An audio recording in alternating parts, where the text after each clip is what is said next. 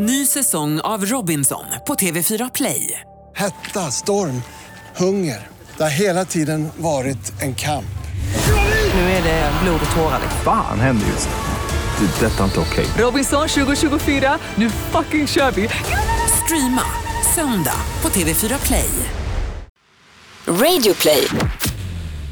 Freakshow presenteras denna vecka i samarbete med Läkarmissionen och deras kampanj för att stoppa könsstympningen. Könsstympningen förekommer både bland kristna och muslimer men har inget skriftligt stöd i någon av religionerna. I kampen mot könsstympning samarbetar Läkarmissionen med en lokal partner i Kenya. Mary Kwambuka leder arbetet på plats som förutom lägren som pengarna går till till stor del handlar om att opinionsbilda där man tar hjälp av inflytelserika personer, radioreklam och diskussionsgrupper. Och då försöker man alltså få människor att inse vilken onödig och barbarisk tradition könsstympning är. Vi har länge haft det här samarbetet med Läkarmissionen och därför vill vi att ni som lyssnar på Freakshow fortsätter att försöka sätta stopp för det här. Det gör ni genom att swisha 200 kronor eller valfri summa till numret 90 00 217 och så märker ni den swishen med varje flicka. För 200 kronor ger du en flicka i riskzonen en plats på Läkarmissionens läger. Live från Stockholm, Sverige. Du lyssnar på Freakshow. Ikväll, Messiah listar sina Jimmy Moments. Och visst har jag haft Jimmy Moments. Du har haft Jimmy Jag har haft Jimmy Moments. Jag hittade sju stycken. Och jag vill flagga för att det här kan vara det sista ni hör om mig. Jakob Ökvist riktar blicken mot Sydamerika. Alla tror på Gud. Va? Vi kanske borde ha stämt av det här innan. Gillar burritos För att själ. Ja, man har- Och Henrik Nyblom premiärspelar sin nya låt.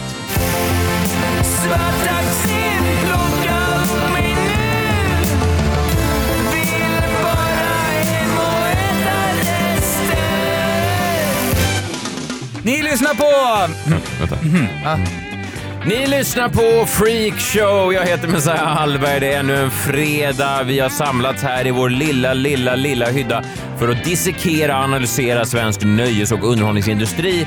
Bredvid mig som vanligt, fredagsfin som vanligt, Jakob Öqvist. Jag tycker du har en bra eh, sån här sommarpush i din energi. Det känns att det är sommar och sol och midsommar står för dörren.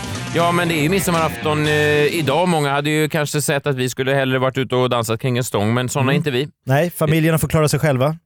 Och då hörde vi honom redan eh, precis innan jag började prata. Han är lite ohyfsad, men det är så vi Ja. gillar honom. Han är Jajamensan. hela vägen från New York via Skara och Skövde och var det nu kommer ifrån. Henrik Nyblom. Skara, yeah, represent, yeah, yeah, yeah, I'm here, bitches! Oj. Hur är läget? Ja, fy fan, bitches kanske inte är ett ord som man använder nu för tiden längre. Jag Men vad sa du, Skara eller Skövde? Skara, Skara, Det Skara. är stor skillnad. De hatar Ja. varandra de städerna. Ja, Skövde är ju fan med storstadskomplex. De Jaha. har ju 50 000 invånare, Skara 10 000. Det är fan med the real det är the deal. real deal. Ja, fan jag vet, Marcus Berggren som brukar vara med här, vi, han och jag var giggade i Skövde. Jaha, och det blev liksom- Storstan. Ja, och det blev så här kalabalik efteråt. Folk var packade som fan. Folk var ju publiken var roligare än vad vi var på scenen. Och du vet, mikrofonsystemet var så dåligt så att de pratade också högre än oss. Och du vet, det var sån jävla kalabalik. Marcus sprang därifrån efter gigget för att han blev så jävla orolig för att folk blev fulla och kom fram och liksom... Skulle dra igen. Ja, exakt. Och du vet, de kom ju när. Ja, liksom, Ja. Det är ju liksom Men slagsmålskänslan. det är ditt gäng, det är dina homies. Och jag tycker att Skövde är det civiliserade. Du vet, han bara åh jävlar det är ju fan mig vad de har gjort. Ja, dårarna! ja. Och jag bara så, men nej nej nej, fan här är det lugnat. Skara är liksom fan, där är det yxa i huvudet och sådana saker. Alltså. Så skulle du släpat dig bakom en epatraktor liksom. Ja, ja, ja, för fan för att vara för att se, vara politiskt korrekt. Ja. Ah, det är för trevligt din jävel, jag ska du få smäll din jävla horunge. Eller vad man nu säger Ja. nu för tiden. PK-orden har inte riktigt slagit rot i Skara-slätta. Nej, nej, nej, nej. Nej.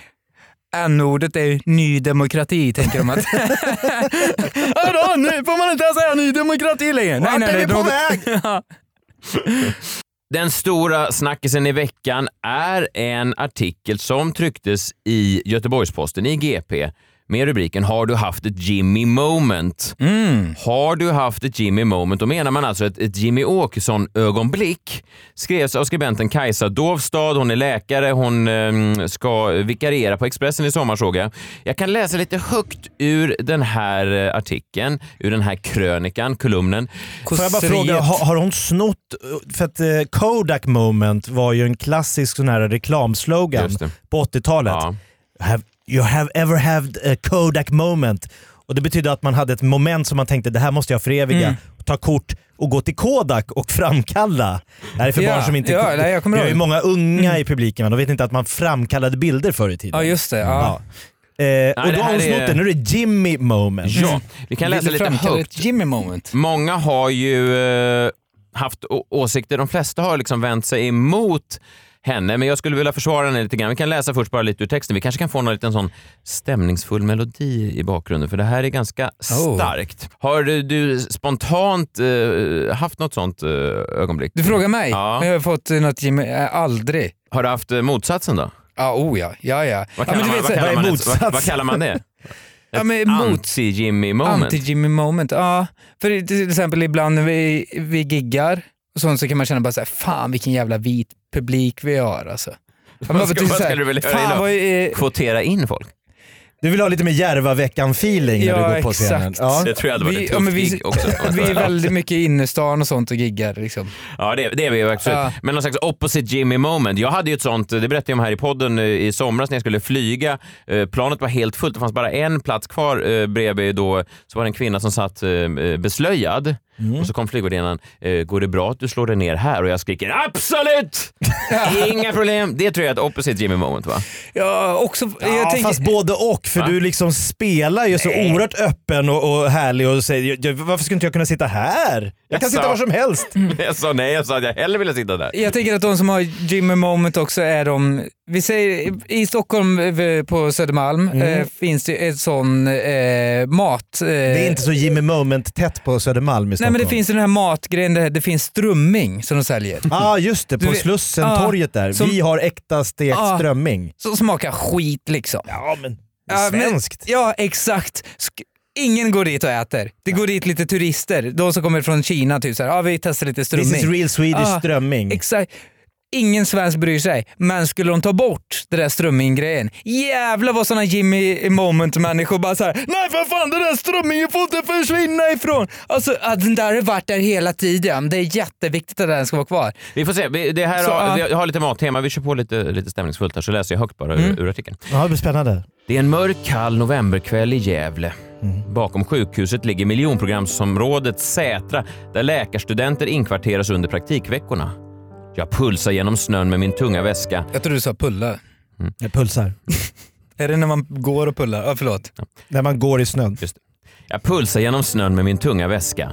På jakt efter lite mat att köpa. Ja. Till slut hittar jag en butik med skyltar på arabiska. Inuti är köttet märkt halal både på arabiska och svenska. I frysdisken finns hela smådjur och på hyllorna står enorma förpackningar med linser. Så. Åh nej, inte linser. Är det Marrakesh? Så längst in hittar jag till sist något att handla, ett paket snabbmakaroner. De inlagda grönsakerna på hyllan intill får duga som tillbehör, tänker jag. Jag betalar kontant. Ute i kylan igen letar jag mig fram till rätt landstingslägenhet. Med mycket vilja får jag upp locket i grönsakerna. De visar sig vara fermenterade och tyvärr helt oätliga. Va? Makaronerna blir min enda kvällsmat. Ett Jimmy moment, som min bekant skulle säga. Det här är då det som har gett upplopp till Jens Liljestrand, Ivar Arpi. Alla har pratat om den här texten. Eh, ganska få har varit positiva. Så därför tänkte jag att jag ska ta den eh, ställningen. hennes parti, ja. ja, ja, jag vet En inte. för laget. Jag vet inte. Alltså jag, jag, jag, jag såg till mig själv och jag tänkte, har jag någon gång haft Jimmy moments? Och visst har jag haft Jimmy moments. Du har haft Jimmy Moment. Jag har haft Jimmy moments. Jag hittade sju stycken. Sju stycken. Vi har ju, vi har ju Det var inte illa. Oj, Sju- en lista. Sju är ett ganska starkt eh, nummer. Det finns världens sju underverk. Det finns de sju dödssynderna. Nu Sju dvärgarna. Ja, precis. Sju dvärgarna. Nu har vi ytterligare något att lägga till listan. Messiah Hallbergs sju Jimmy Moments. Oj, oj, oj. Ja. Och jag vill flagga för att det här kan vara det sista ni hör om mig eh, på Offentligt i alla fall. Radio Play. Och, och jag vet, ni kanske även kommer behöva ta eh, avstånd, Jakob och Henrik, och säga att det här, ni visste ingenting om det här. Ni var gisslan Ja. i studion. Ni fick panik. Ja. Det är vårt AMK-ögonblick det här Ja. alltså. Detta är ditt eh, yxa. Eh, och så snart så kommer du bara gigga i Sölvesborg fattar du. Jag kommer behöva trycka mina egna romaner på eget förlag. Men du kan sända live på din Twitter för där kan ingen tysta dig. Jag får höra, det här är Jakob blivit spännande. utbytt, det är han och Birro som kör. Bröden med Okej, men det här är alltså sju stycken av Messiah Hallbergs Jimmy moments. Mm. Eh, Ögonblick då jag har tänkt, ah, ja, nu, nu blir det Jimmy. Okej, vi börjar. Augusti 2002, Kos, Grekland. Mm. Eh, Jag hade ett öga som inte var bra. Jag hade fått en ögoninflammation. Va? Eh, Det, var, det eh, rann var, ni vet hur solen kan vara i Grekland. Det är ganska stark sol, så det bara rann var så fort det kom i kontakt med solen. Och så gick jag in på ett apotek och där stod... Ser en, ut som senap från ögat. Där. ja, ungefär så. Johnny senap. Eh, Så, ja, ungefär. Så gick jag in på ett apotek. Stavros. Ja, gick jag in på ett apotek och där stod en grek. Då. Ja, det är, Mm. Ja, Du var i Grekland. Classic. just det. Och eh, då så sa jag, har du något för mitt öga? Och direkt så, så gav han mig en väldigt effektiv eh, ögondroppe. Och jag sa, behövs inte recept? Och han sa no. Och, och, och det funkar jättebra. Mm. Men så här... Du på- litade på han? Ja, fast min ö, mitt öga blev bra direkt va? Mm. Men, men sen var jag ändå tvungen att få lite hedlig svensk sjukvård när jag kom hem. För de frågade, har du recept för de här ögondropparna? Och jag sa nej, i Grekland behövdes inte det. Och vad var det för något? Det var... Jimmy Moment. Oj! Vadå, så du kände att det var dåligt med att inte ha recept? Ja, det, var- det saknade svensk eh, sjukvård. Trygghet, Ja, recept att de bara landstinget. ger ut, även om det var bra va? Okej. Maj 2016, Taormina, Sicilien, Italien. Jag sitter och äter med min familj på en uteservering. Jag sitter där alltså och njuter av en fin italiensk eh, eh, kväll. Och eh, så äter jag en pastarätt. Då kommer en stor kille eh, med trombon som spelar ganska högt eh, framför oss. Då. Så lägger han en hatt framför oss då där vi kan lägga euros och sånt. Och han spelar du vet så här, alltså, högt störande. Eh, Jag tänkte, det här, så här är det inte i, i Sverige va? Det här måste få ett, ett slut. Eh, Jag kan säga så här att min bucatini med ricottaost blev kall den kvällen. För jag blev så störd av den där sydeuropeiska blåsorkestern. Och då tänkte jag, Moment. Men fan, eh, ja. Eh, jag tycker det låter mysigt som fan. Det är kul att sådana här saker händer. Jag vill inte förstöra din tes här. Nej men jag var i Mexiko, det var någon så här uh, ompa bompa band där också. Varje kväll när man skulle äta middag. Mm. Första gången är det pittoreskt, andra gången är det så här, såg de inte att vi var här igår och gav dem pengar? Tredje gången, nej men det här är ju en fälla. De, Exakt. de, driv, de lurar ju oss. verkligen. Ja, men, Ja, och den där trombonspelaren, var han ens bra? Nej, det var, det var ett jävla liv alltså. Ja, det- jag, jag längtade hem till... Fusionsjazz. men, jag, ja, men jag tycker ändå att det är lite... Jag minns jag var i Warszawa och så att vi skulle käka på någon dålig restaurang där. Eh, och så under tiden vi sitter och käkar, det är, solen lyser precis som för dig i Sicilien. Och så, sen så kommer den eh, servitören fram och lägger framför oss ett tänt sånt myggljus som är som en spiral runt. Just så det. bara ryker upp i ansiktet. Så allting smakar mygga. Och han bara till så här, It's for the mosquitoes. Ska jag dra igång jingeln eller? Var det... Och då fick du ett... Det var, det var inget eh, Jimmy moment. För jag, för jag, Jimmy Moment. för You gav- take your mosquito lightnings out of here. jag, jag skrattade som fan, eller hade kul åt det. Att det var till såhär, Ja, men- ah, det här var ju fruktansvärt dumt. Okej. Men- September Ja, du är så 1996. öppen. September 1996. Skytteholms IP. Mm. Vi eh, spelar i Råsunda IS. Va? Vi är ett gäng glada grabbar. Mm. Blonda, blåögda. Jaha. Ja, vi möter Inter Orhoi. Va? Vi är pojkar, eh, 12 år. De anländer, våra motståndare, anländer i sina tjänstebilar med helskägg. Jag tittar på de här. Tjänstebilar. Är de här verkligen 12 år tänkte jag. Jag kan säga en sak. Katarina Janouch hade haft lilla julafton den dagen. Oj då. De såg ut att vara äldre än oss, det kan jag säga. De krossade oss 12-1. Sen så blåste domarna av och så lämnade de i varsin tjänstebil. Ja. Som 12-åring fick jag åka hem med en tung förlust i baken och jag tänkte hmm, nu... Jimmy Moment. Ja men det, det där förstår jag den. eh, För, liksom, Messiah har förlorat och känner att det är orättvist. Ja, det är orättvist och jag tänker att de var äldre än vad de var. Ja, det Ja. var de. Eftersom de hade sina barn med sig också. Som också spöade Messiahs lag. Nej, vad trist. Juni 2003, Falafelkungen, Sveavägen i Stockholm. Det var Oj. min studentmiddag. Min studentlunch ska jag säga. Eh, Jag var ju ganska cool. Studentmottagning. Ja, jag var ganska cool på den tiden. Eh, Det fanns en officiell studentlunch som alla skulle gå på, men inte jag och mina vänner. Jag och mitt gäng, vi sa fuck that shit. Mm. Vi ska ha en egen liten lunch. Du och John alltså. det är ett gäng. Ni var inte bjudna på den officiella. Jo, vi var Nu bjudna. drar vårt gäng. I vårat gäng är bara du och jag. Ja. Alla som skiter i det här förberedda, haka på mig. Hej John. Ja, men det tycker jag var lite, lite rebeller. Ja, exakt, exakt så. Och vi, vi dissade även det officiella Ah, studentfotot. coolt. Eh, så här i efterhand när jag har, den här, har, har ju katalogen hemma, så står det bara frånvarande. Ja, ingen sån infälld bild. Nej, att du ingen- nej. Sån, så, så, vad heter det så? Såfälla som tandställning. Infälld. Så nej, nej, inget sånt. Utan vi, vi insöp då vår eh, härliga studentlunch på Falafelkungen och eh, jag skulle beställa en eh, kebabtallrik med pommes som jag, som jag alltid tog på den tiden. Och Det här var då fortfarande när man, hand, hade, man, man handlade med mynt. Va? Så jag tog en sån liten guldtia och så fanns det lite som en liten eh, lucka mellan de olika såserna. Det var som en liten glipa i glaset. Min lilla guldtia får eh, rullning. Den börjar rulla, rulla, rulla, rulla och så pooh, faller den ner då i den här lilla glipan och så säger det plopp i såsen, i starka såsen. Och jag säger oj, oj, oj, nu är starka såsen förstörd va? Han tittar på mig och så, så bara skakar han på huvudet och så säger han bara shh. Mm. Mm. Så att, Det här ja, har ingen sett. Nej, det här har ingen sett. Det här har aldrig hänt. Och då tänkte jag, är det här verkligen, är det här enligt reglementet? Fräscht. Det här är inte fräscht va? Så jag tog en kebabtallrik med pommes, feferoni och bara vitlökssås. Så min studentmiddag, min studentlunch blev ett enda stort fiasko. Va? Det blev ingen starka såsen på min kebabtallrik. Och då tänkte jag, Jimmy Moment. ni hör att jag bygger ett case va? Ja det måste man Ja. säga. Du har ju... Är ni obekväma än så länge? Nej, Nej, inte nej, nej, särskilt. absolut inte. Men jag jobbar inte på DN Kultur heller. Nej, nej det, det är sant. Okej. April 2012, Göteborg. Jag anländer för ett gig. Jag ska bo på något hotell som heter City Hotel. Det ligger vid Avenyn. Ja. Jag hoppar in i en taxi. Jag säger ta mig till City Hotel vid Avenyn. Han säger mhm. Han kör. Han kör långt bort från Avenyn. Alltså. Långt, långt, långt bort. Eh, till slut anländer han till någon slags förstad till Göteborg.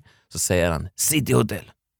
Och jag säger det här är inte Avenyn va? Han sa mm, du sa inte Avenyn. Du sa bara City Hotel. Ja, han sa det, han sa det men jag Ja, var väldigt tydlig det. Avenyn. Mm. Eh, Så sa han okej, jag kör tillbaka. Det här är bådas fel.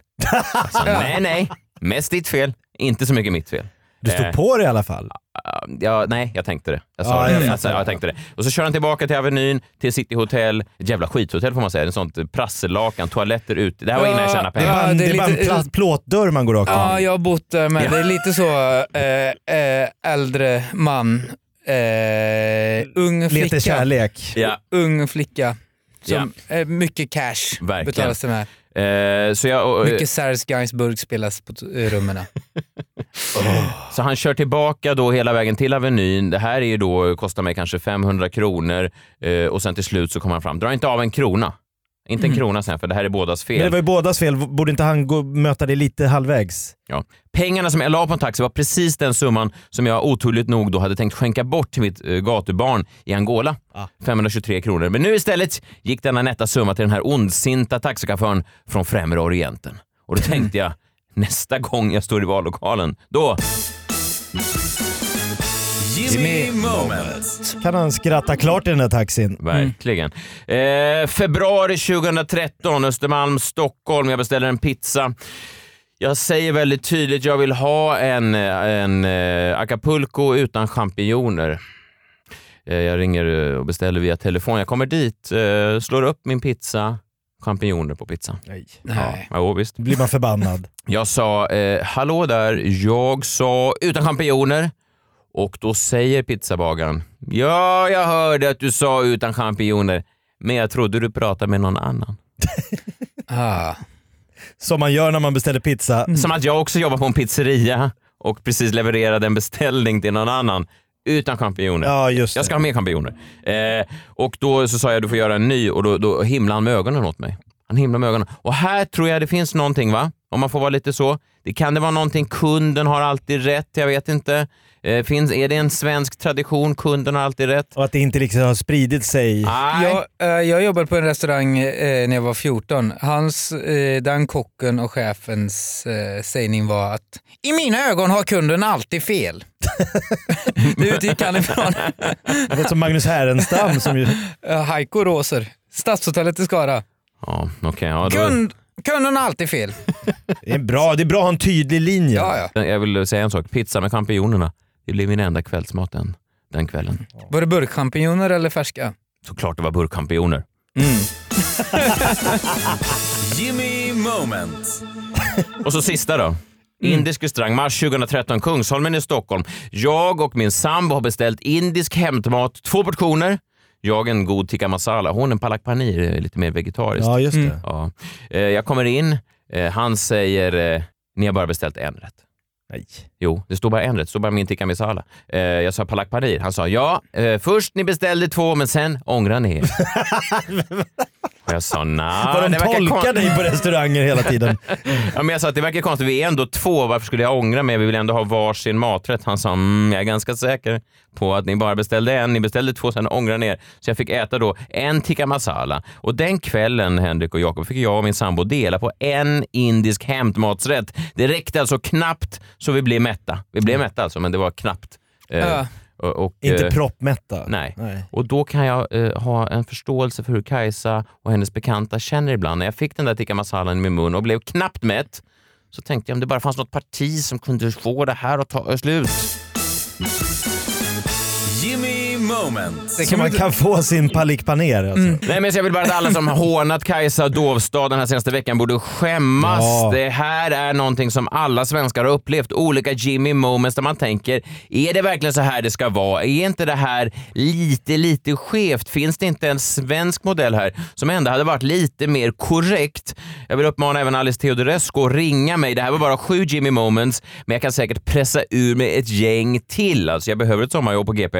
Eh, kan bli en hel artikelserie, en sommarföljetong kanske. En sån där man kan få läsa. Sommarprat. kan bli ett sommarprat. Ja. Messiahs alla Jimmy moments. För vet du vad, Eh, i morse här innan jag, innan jag kom och spelade in det här så tänkte jag, det här är ju briljant. Jag har hittat ett åttonde Jimmy moment. För då hade inte min eh, morgontidning, min Dagens Nyheter, hade inte kommit. Kollar du ut brevbäraren? Nej, jag kollade, ja precis. Jag, jag tänkte att det, det här kan bli ett åttonde Jimmy moment. Det här är på gång. Det är perfekt till, till, till pratarna här idag. Eh, jag har ett åttonde moment, helt klart. Sen då kommer han precis när jag går ut ur porten och ger mig min tidning. Och typiskt visar det sig att han var smålänning. Va? Så där Ja. sprack det. Ny säsong av Robinson på TV4 Play. Hetta, storm, hunger. Det har hela tiden varit en kamp. Nu är det blod och tårar. Fan händer just nu. Det. är Detta inte okej. Robinson 2024, nu fucking kör vi! Streama söndag på TV4 Play. Ett poddtips från Podplay.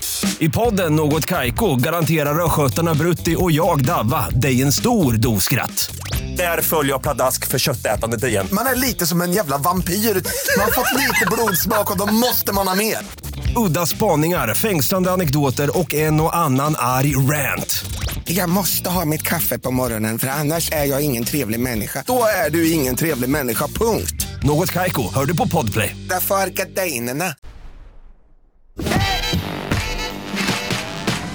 Jakob, vad tänkte du prata om? Jo, jag tänkte prata om eh, min favoritkontinent här på jorden. Och nej, det är inte Europa som Messiah verkar vurma för. Latinamerika ska jag prata om. Men jag har, jag vet inte, Netflix är ju en, en gudomlig sajt om man vill liksom eh, grotta ner sig i dokumentärer. Följer Ja. ni mycket såna här dokumentärer? Eh, en del, fan jag har ju varit lite dålig på det. Ja, du måste börja, eh, för när man väl har börjat med dokumentärer då blir så här, spelfilmer blir alldeles för teatrala. Mm, jag gillar, vad heter den där eh, Defiant Ones som var på. Netflix om hiphop. Uh, hiphop Evolution också. Skitbra. Mm. Messiah? Ja, jag känner till begreppet dokumentär. Ja. Ja, men de, framförallt så har de ju oerhört många... Jakob rekommenderar är det dokumentärer. Det är alltså inte spelfilmer det, utan det är alltså någonting om som riktiga människor, man filmar dem och lagt det på TV. Nej, men framförallt så har jag nu fastnat för olika eh, dokumentärer som handlar om Latinamerika och min spaning är Ja, det är lite en Jimmy moment känner jag här nu. Okej. För jag har då eh, tre fördomar om latinamerikaner. Mhm. Alla tror på Gillar- Gud. Va? Vi kanske borde ha stämt av det här innan. Gillar burritos själ. man- man slår- Snorres brudar! Alla tror på Gud.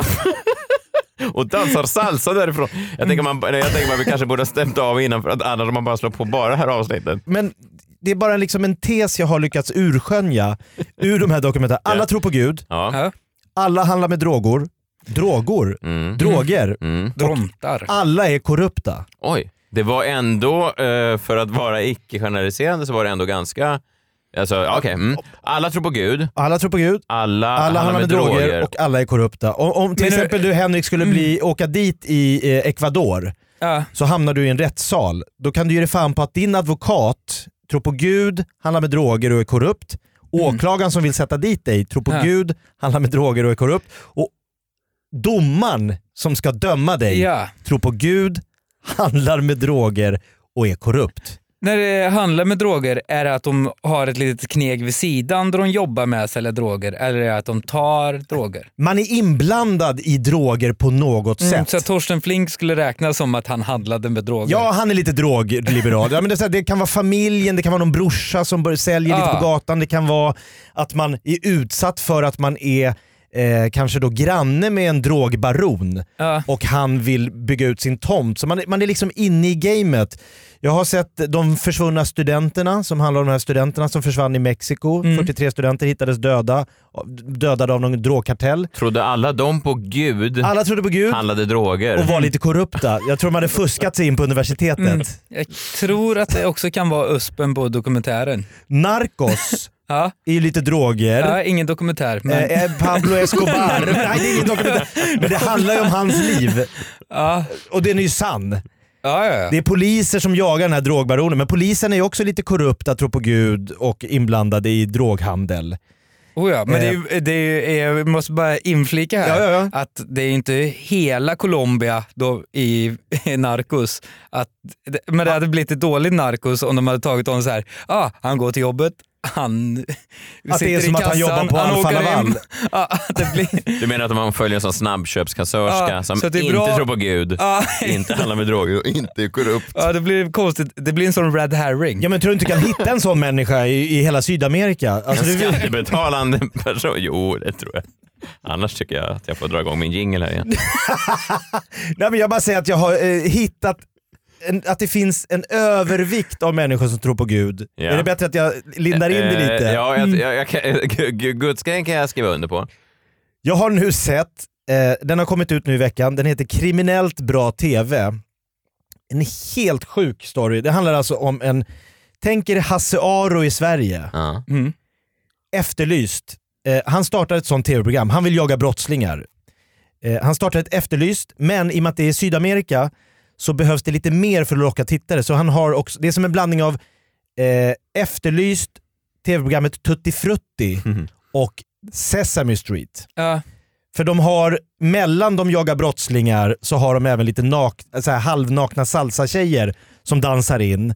Och så har de också en, loss, en docka, en Allram S-docka som sitter och drar skämt i Oj. ett hörn. Förstår du? Det är ganska bred. Det, det är väldigt brett tilltal och det är också ett eh, sånt tilltal för riktiga sådana ADHD-unga. Alltså som om att inte morden och eh, knivskärningarna är nog, som Nej. även naket. Ja, det är lite som Jack Vegas-maskiner. Att, du vet, Det man finns ska något få för alla. spelberoende och det måste vara blinkande lampor på det och att det ska vara, skulle kunna vara som en Jack Vegas-maskin fast tut, tre tuttar Ja, och, och den här liksom. programledaren Wallace Sosa, som, han springer Mm. runt där då. Så alldeles strax ska vi åka och se ett mord, vi är på plats, vi ska se den mördade människan. Oj. Men först... lalala, what? Så kommer in några snygga tjejer och dansar liksom. Mm. Och nu, vad säger du? In så kommer liksom något skämt då och så tillbaks. Så det är liksom... Det är som- hetsigt. Det är hetsigt. Och det blir det populäraste programmet i hela Brasilien. Mm. Eh, de slår alla tittarrekord. Han blir då, i och med att han är så populär som den här Hasse Aro-typen som tar brottslingarna med hård hand. Han säger Ja. man borde skjuta de här jävla langarna säger han. Skjut dem. De har, det är liksom, han är stenhård. Då blir han populär så att han blir då politiker, lokalpolitiker och får mest röster av alla politiker i hela det här Amazonas då delstaten Oj. där han ställer upp. Så han blir ju liksom typ justitieminister i delstaten Amazonas och programledare för det populäraste tv-programmet. Eh, Canal Livre, Ja. som den här showen heter. Vet du vad det inte låter så långt ifrån? Bert Karlsson. Nej. Melodifestivalen låter som det där eh, knarkiga du pratar om. Just det. Eh, Allt till han, är- alla. han är delaktig i det där. Skara Sommarland. Ja, sen så var han... Ja, det är- Politiker. Ja, In i politiker. riksdagen. Sen så, eh, Talang var väl det mest populära när han var programledare där. Men det kommer en vändning. När han då hamnar som minister, eh, han har kvar den, populära, eh, den här populära showen, Mm. då dyker det upp en eh, före detta polis som numera sitter i fängelse och berättar att han har jobbat åt den här tv-kanalen och för att de ska få så spektakulära mord och eh, olika saker att lösa så har de betalat langare och sånt för att skjuta varandra. För att det upptäcks också att den här tv-kanalen är alltid före polisen på brottsplatsen. Ja. Så tänker de, hur kunde de veta om att ett mord skulle begås på den här skällmacken? För när de ser då på tidskoderna så är det Ja. så här, polisen fick ju in det första samtalet 14 och 18. Ni är ju där live med ett kamerateam Ja. 14 och 9. Ja, det blir en sån supply and demand. Ja, ni är där och ber till Gud, tar lite droger Och smussla med svarta pengar och är redan lite klockan 12. korrupta. Ja, Ja, men förstår du, så hela tv-showen är ett beställningsjobb av han som har tv-kanalen. De vill ha mer och mer tittare men det, finns, det, det blir inte så många brott, det är inte så mycket det, han har inga Jimmy moments liksom. Det, finns, det, är inte, det är inte så farligt som han påstår. Mm. Så då måste han ju skapa en otryggare värld för Ja. att ha något att göra en show om varje vecka. Ja, fan, jag skulle också kunna dra den här spaningen. Att de som gör dokumentärfilmer om Sydamerika bara fokuserar på droger, Gud och det korrupta. Du tror att det finns annat att spegla i en hel kontinent med några hundra miljoner, men, men att man då tycker att det är lite roligt med just drogbaroner, Mm. folk med katolska präster som tafsar på småpojkar Ja. och de här korrupta politikerna som Mm. bara skor sig själva. Mm. Ja, det är en tacksam, eh, det är en tacksam måltavla. Jag tror att det är ganska lätt att få den här glidningen om du leder ett sånt där eh, brottsprogram, att du, att du är inne och tassar på att du får nästan lite gudskomplex. Jag vet Hasse Aro i Sverige, jag har jobbat med Hasse, han är väldigt duktig, men det, det gick en trailer för en tiotal år sedan där Hasse Aro på fullt allvar tittar in i kameran och säger så här, det är ett nytt program då på TV3, så säger han välkommen till en ny säsong. Ingen har fångat fler brottslingar än jag. Och man bara, jo, polisen. det är du som... Alltså, Så han var lite på väg att bli den här Wallace Sosa. Alltså, han, Hade han liksom, jag tror Hasse Aro, hade han ställt upp ett personval för KD eller något, nog fan hade han fått- många kryss. Ja, verkligen. Man Men- tänker den där jäveln, han tar buset liksom. Ja, fy fan. Han lägger inte fingrarna emellan. Nej, nej, nej, Hasse för Aro. fan. Men det sjukaste av allt, nu, nu spelar det ingen roll, nu behöver ni inte se den här serien. Mm. Det är att när han då sen blir åtalad för att han då har köpt brottslingars eh, brott för att kunna filma det, Ja. så dyker upp en ny twist på slutet som gör att, nej det har han ju inte alls, utan det är polisen som har betalat en person att säga att han köper de här brotten för att han börjar bli en maktfaktor. Ah. Och så han var oskyldig hela tiden? Han var oskyldig. Så det var korrupta poliser. Förstår ni? Jag har det här. Det Ja. är liksom korrupt polis som köper en tv-show, eller påstår att tv-showen köper de här brotten. Så det, det tar aldrig slut. Alltså det är därför ni, ni, ni, kan aldrig liksom, eh, debattera ner mig på att det är bara gudstroende, drogliberala, eh, korrupta människor i hela den världsdelen. Ja. Rekommenderas varmt. Netflix-dokumentär var du inne på Jakob. Ja. Ny Netflix-dokumentär, Bob Dylans Rolling Thunder Review. Just det. Som är, har ni sett den? Jag har inte sett den. Nej. Eh, om Bob Dylan, vad var det, 76, eh, eller 77 till 78 då han åkte ut med ett gäng andra musiker. Känns som hans pigga år. Ja, han hade varit borta ifrån limelightet i ungefär 10 år. Och eh, eh, öppningen i själva dokumentären, det är Martin Scorsese som har gjort dokumentären. Så eh, visar de bilder att de förklarar läget under perioden på tidigt 70-tal. Sen så går de över till en intervju med Bob Dylan då han sitter talking head nutid. Och man inser att han gör det här bara för att vara schysst mot Scorsese. Mhm. För att eh, allt det här är i det förgångna och en sann konstnär rotar inte i det förgångna. Det är bara, de fortsätter eh, gå vidare. För att han berättar så här, eh, jag kommer inte ihåg någonting ifrån det som hände. Och så säger han så här, jag var inte ens född den tiden, säger Bob Dylan. Oj. Ä- vad menar han då? Att han, alltså, att, att han är en annan person idag? eller? Ja, exakt. Ja, jag förstår. Det jag är idag var inte där, det var någon annan. Mm. Och, då, Oj då. ja, och då säger han en jävligt bra grej. Detta börjar dokumentären Mm. med. Life isn't about finding yourself or finding anything. Life is about creating yourself and creating things. Fattar ni? Eh, ja, man ska inte finna sig själv, man ska skapa sig själv. Exakt. Och jag gillar ju Och Dylan. du börjar gråta direkt där. Ja, ja, ja. Jag gillar Dylan som fan. Ja. Alltså du vet så här. Eh, men jag är inte en sån, så här, eh, sån media-Dylan-gubbe. Sigge Eklund. Exakt, sådana som tror att de vet vad Dylan är. Alltså de som, för jag tänker att de gubbarna är så jävla analoga gubbar. De älskar Dylan, vad det var. Det Analyserar ihjäl Ja. allt, läser varenda låttext och Mm. liksom Som går- tolkar det som bibeltexter. Exakt, och tar de bilderna. Dylan var här en gång. För Dylan var det bara 10 sekunder han gick i Gamla stan och tog en bild där. Och så ska Sigge Eklund gå, då gå dit och stå typ så här. Åh fan jag är lite Dylan nu. Nej du är en jävla gammal mediagubbe för fan. Du vet, Nu är Dylan- inte Sigge Eklund här och kan försvara sig. Men kom igen. Du vet, eh, det, så Dylan står för alltså, eh, det nyskapande. Precis som eh, det finns så många Dylans liksom, i det, som Bowie är också en sorts Dylan. Men, John kan, men du du tycker inte finns någonting fint i att en person älskar en artist så mycket att man liksom så här, det är lite heligt att gå där. Här gick Bob Dylan 1987 i Stockholm. Jag går där han gick. det Jo, finns ingenting. Jo, det finns det. Men eh, eh, det som Dylan står för egentligen, det är ju liksom att man inte ska vara en... Om man älskar Dylan på riktigt, då ska man inte vara en sån som ser honom som en profet. Så jag menar att det ville inte Dylan. Och Dylan var bara... Han är liksom... Det är han var moment död. 22 för honom. Exakt. Att Ingen är ju mer profet liksom, eh, omtalad om Bob Dylan Mm. av just de här Bob Dylan-älskarna. Exakt. Och väldigt mycket sådana här Bob Dylan-älskare är sådana nostalgiker. Som typ såhär, ja det var bättre, han var bra på tidiga plattan. Men Första tre spåren 73, Ja. resten är skit. exakt! Men de tre! Mm. Och sen typ så här 1968, då Dylan gjorde det där elektriska, om det var 67 eller vad fan det var.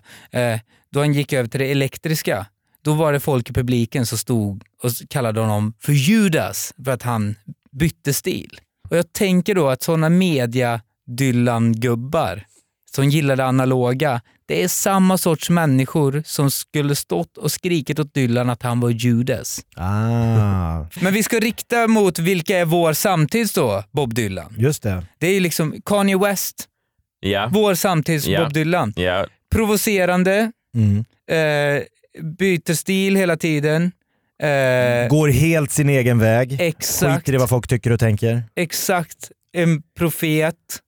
Eh, Dock rösta på Trump. ja, men där- det är också... Sen så är det jag kollade när han var med i Letterman-intervjun. Den var väldigt bra, väldigt Mm. sevärd om det är någon som inte har sett den. Det finns också på Netflix. Eh, Känns som vi borde vara sponsrade av Netflix. Ja, verkligen. Men om man, om man någon gång undrar vad svenska talkshowvärdar saknar så är det ju det som Letterman har där. Det finns en eh, fantastiskt eh, ögonblick när Letterman eh, ifrågasätter just att eh, Kanye då eh, stöttar Trump. Mm. För det visar sig att eh, Kanye har inte röstat i valet ens. Nej. Han har bara uttalat sig positivt för Trump.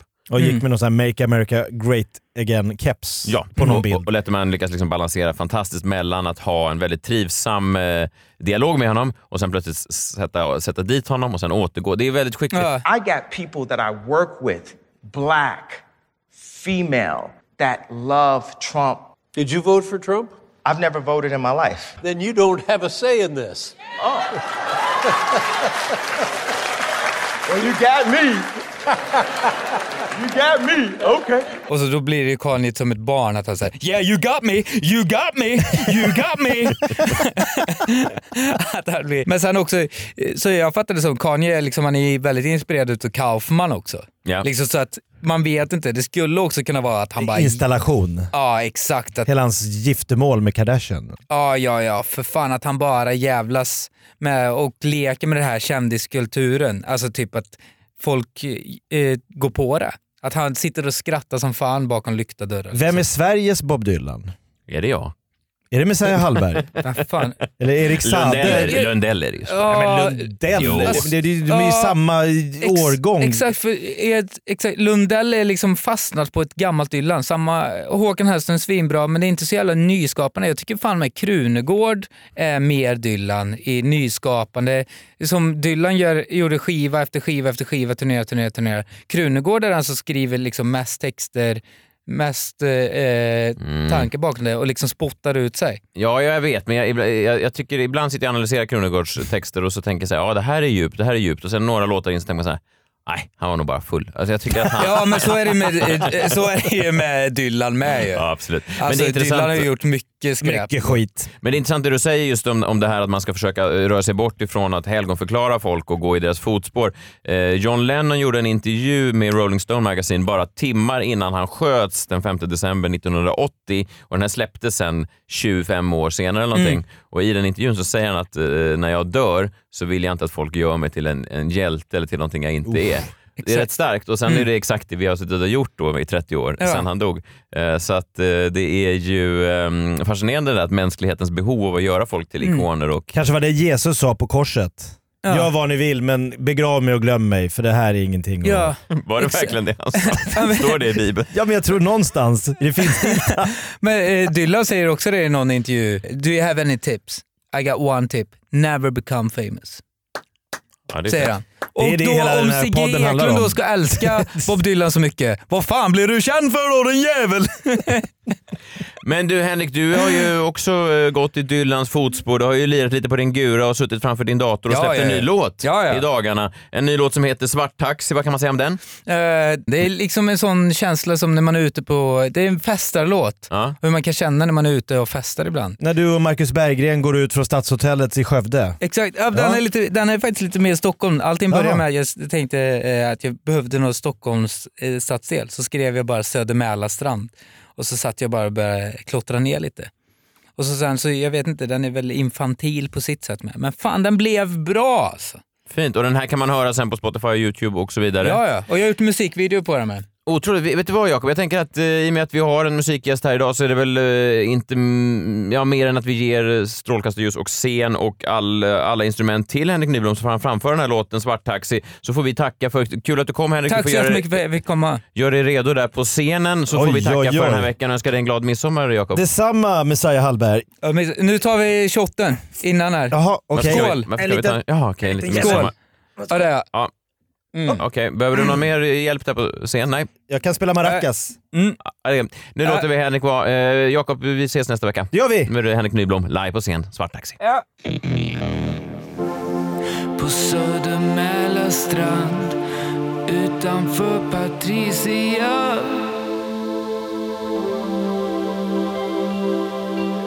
Köpte ett gram för många rundor sangria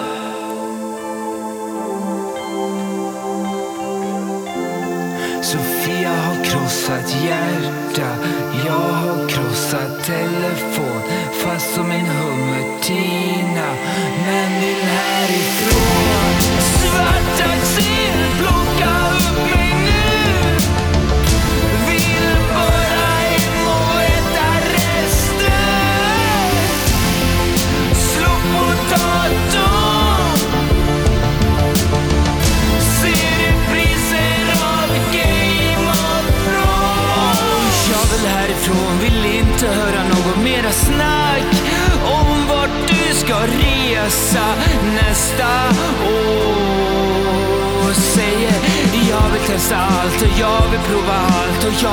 jag vill